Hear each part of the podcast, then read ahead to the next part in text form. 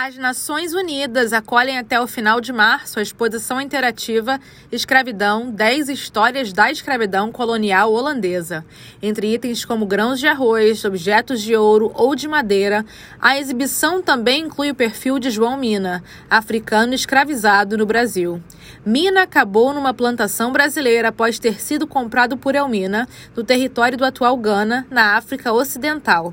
Nessa transação esteve envolvida a companhia holandesa Índias Ocidentais, pioneira na colonização das Américas com presença no Nordeste brasileiro no século XVII.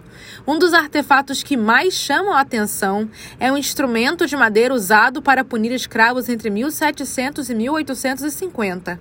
A relíquia foi achada na década de 1960 em um celeiro na cidade holandesa de Zeeland. O instrumento foi parte de um sistema legal hediondo que durante séculos afetou 15 milhões de pessoas destaca o programa de extensão da ONU sobre o tráfico transatlântico de escravos e escravidão que coordena o evento.